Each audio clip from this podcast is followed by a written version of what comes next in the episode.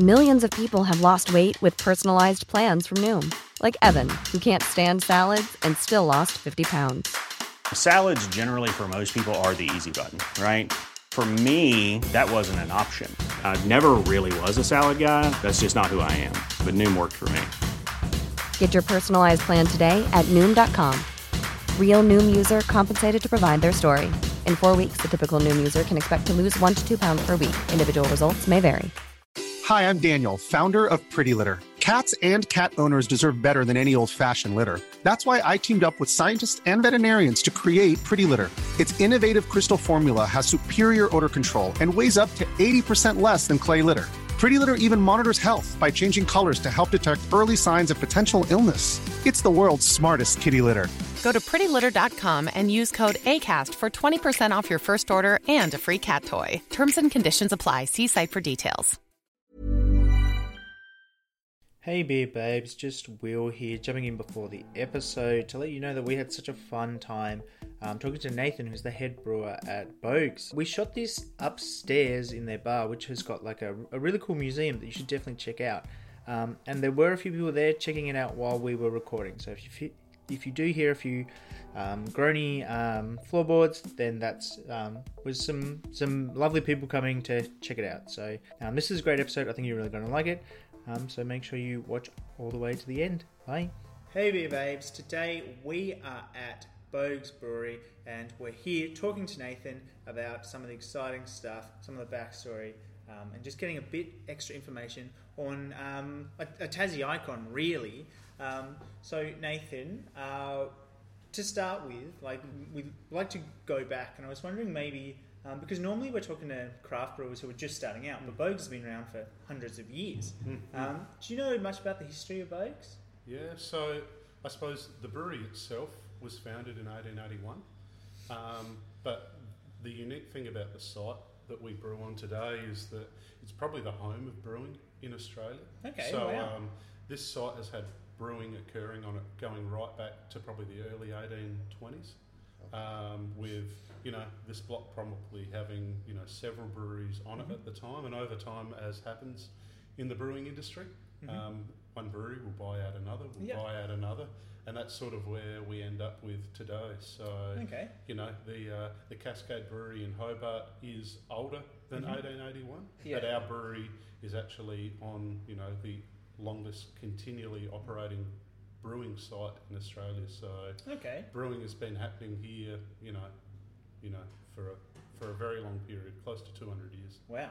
So yeah, so this this, this same sort of lot has brewed beer, Hmm. um, and so eventually that sort of culminated in James Boag's. Yeah, Um, wow, Yeah. that's that's a long time to be making beer.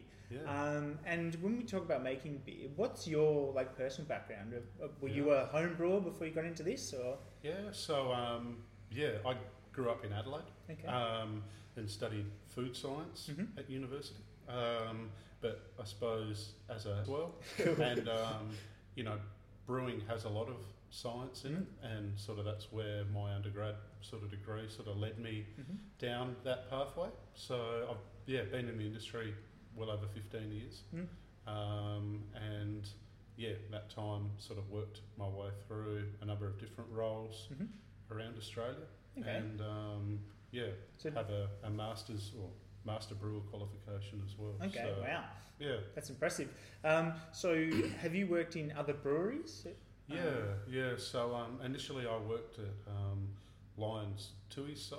Okay. Um, but my first role there was actually creating new beers for all of the breweries in Australia and New Zealand. So wow. they have a little pilot Yeah. facility there where they create new products Okay. and then you know you'll go out and support be it the XXXX Brewery in Queensland Mhm. or the Pride Brewery in New Zealand Mhm. you know scaling up Yeah. that, that initial recipe to a, a production scale and, Mhm. and working with the, the marketers and, Mm. and the brewers at the site to Yeah. um, make them a success Yeah, it's really interesting. Um, like the the more I talk to people in beer, the more um, like because in, in your head you imagine it's sort of like this this passion thing where people have been homebrewing, but there is so much science and back. Like a lot of the people doing like who are opening these breweries now mm. do come from like a, a science background, whether it be mm. like agriculture or like mm. a formal science degree and stuff like that. It's really really interesting how all that sort of comes together.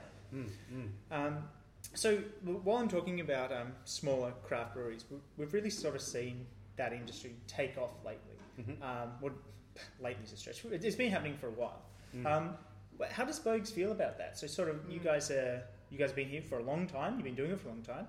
Um, what's what's craft beer sort of done for you guys? Um, I think you know. Um, I always say all beer is a craft. You know, you, you spoke a little bit then about brewing being very scientific, but I suppose it's um, a science that's almost mastered by art in some ways. Yeah. Like the two practices sort of go hand in hand. That's a really nice way to put it. And yeah. um, I think you know the craft guys often work at the extremities Mm-hmm. of recipe and, and flavour. Mm. Um, often consistency between batches isn't required where Mm. you're doing lots of limited releases. Whereas I suppose you know what we do on a large scale here is brew consistent, high quality Mm. beers, and where we can, you know, we make sure that they're sessionable Mm. um, yeah. and that the beer you have today will be the same beer that you have Mm. tomorrow. And you know, we do a few different styles as well, Mm-hmm. which um, you know, in its own way, is quite craft-like. Yeah. So And I suppose, like, uh, it, it's interesting to hear you say that because that's something I was thinking before coming here today. Because, like I said, we've talked to a few craft breweries, um, uh, which has been really good. I mean, we haven't had the opportunity to talk to any of the, the, bigger boys in, in the industry. Um, and so, how do you get that consistency? Like, is it is it as simple as you stick to the recipe, or Uh, no, it's not just that. I think, um, you know, probably unlike other adjacent sort of indus- in, industries like the wine industry, where, you know, they're renowned for having a vintage and a crop where every year the wine will taste different and that's Yeah. okay because of the season. In the brewing industry, you know, if you have a, a pint of Boag's Draft today, people expect it to taste the same as it tasted 12 months ago, even Yep. though the grain will have grown in a different season. Yeah. Um, the hops will have grown in a different season. Um, the water quality might be changing. So I suppose the challenge for a brewer is to actually understand your incoming materials that you're brewing with and, and understand them at that scientific level yeah, and then know how to adjust your process to deliver a consistent product. Um, and, you know, have, have targets and hold yourself accountable to, to achieving them. And that's it. And I suppose that's something that I'd never really considered um, because, like like you said, if I if I got a, a Boag's here and a, a Boag's another tap in six months, it, would- it would taste the same. And in my head, I'm just like, oh well, it, it must be easy to make the mm. same thing. But like mm. you're saying, it it's very hard to make the same thing if all the ingredients are different every time. Mm. Um, so yeah, I'd, I'd never really thought about it that way. So that's really cool. Um, while we're talking about this consistency, um, some as we're Lonnie boys, and something something that everybody this side of the state knows is that Boag's is better than Cascade, and that's something that I think happens consistently. How do you think that's happened? Like, how, how do you think Boag's has sort of risen to the top? Um, I think you know the whole north-south divide thing in Tassie is just a classic. We're quite unique here in that um, you know, like unlike most other big states where you have a big capital city and everyone lives there, Tassie's quite geographically dispersed, Yeah, it is. um, and we're quite parochial. Um, you know, you talk about Campbelltown being the divide where Yeah. you can have a cascade at one end of the main street and a Boag's at the other end. Yeah. exactly. And um, you know, I, I always say yeah, that's why property prices in the north of the street are always so much better. Yeah. They're closer to um, a pub selling better beer. That's but um, I think it's it's just developed over time. Mm. You know, like it's it's Mm-hmm. that classic north south divide. Although, you know, I think you know, without without um, telling a lie, you know, there's a lot more Boag's drunk in the south these days then Mm. you'll definitely see Cascade drunk in the north. And I think Definitely. that's probably just an indication that I think Mm. you know Boag's has continued to invest in technology and in its people and in you know how we do business to Mhm. make sure that you know the beer we taste today is constantly getting more consistent and, and Mm. closer to what people want every time they, they have, Yeah. a, have a pint. And I suppose that's that is right. I Mm. when you go down to Hobart now, you can get a Boag's like Mm. I wouldn't say every pub, but you can. But uh, you'd be pretty hard pressed to find Cascade in Launceston. I'm sure there is. I can't think Uh, of a place. Yeah, like off the top of my head, I'm, I, I couldn't come up with one. Um, yeah, and so that's really interesting.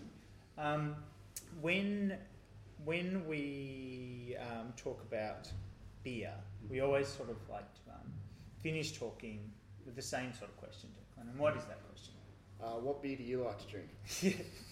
I like to drink Hmm. when I go into a pub what I think most people are drinking. I think fresh beer is good beer. Mm-hmm. Um, so if I go into a pub and you can you watch what's being pulled Mhm. on tap and you see half the pub or more are drinking a Boag's draft, I'll be Mhm. I'll be straight in there drinking a Boag's draft. Mm. If, if it's more of a three X sort of venue, um, Yeah. more than happy to drink that as well. Hmm. That's in, that is interesting because I've I'm finding more like like we started this podcast because we didn't drink beer basically, Don't um, and the the other host Billy's not here today. He loves beer, so and we got the spectrum. But I'm finding more like you say, I'm drinking to the location. Mhm. Like if I'm somewhere down the coast and there's there's a brewery there, I'll go there and I'll try what they've got going.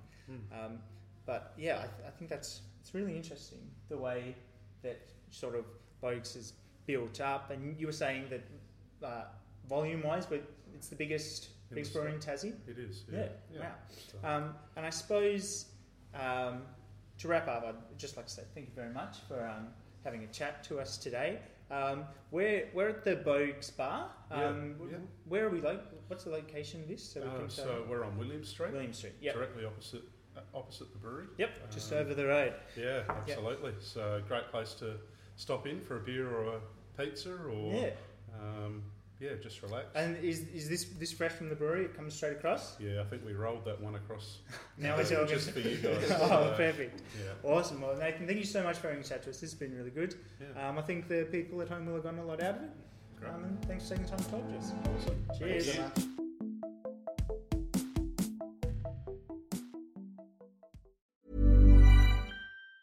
Hi, I'm Daniel, founder of Pretty Litter. Did you know cats tend to hide symptoms of sickness and pain? I learned this the hard way after losing my cat, Gingy. So I created Pretty Litter, a health monitoring litter that helps detect early signs of illness by changing colors, saving you money and potentially your cat's life. Pretty Litter is veterinarian developed, and it's the easiest way to keep tabs on your fur baby's health right at home. Go to prettylitter.com and use code ACAST for 20% off your first order and a free cat toy. Terms and conditions apply. See site for details.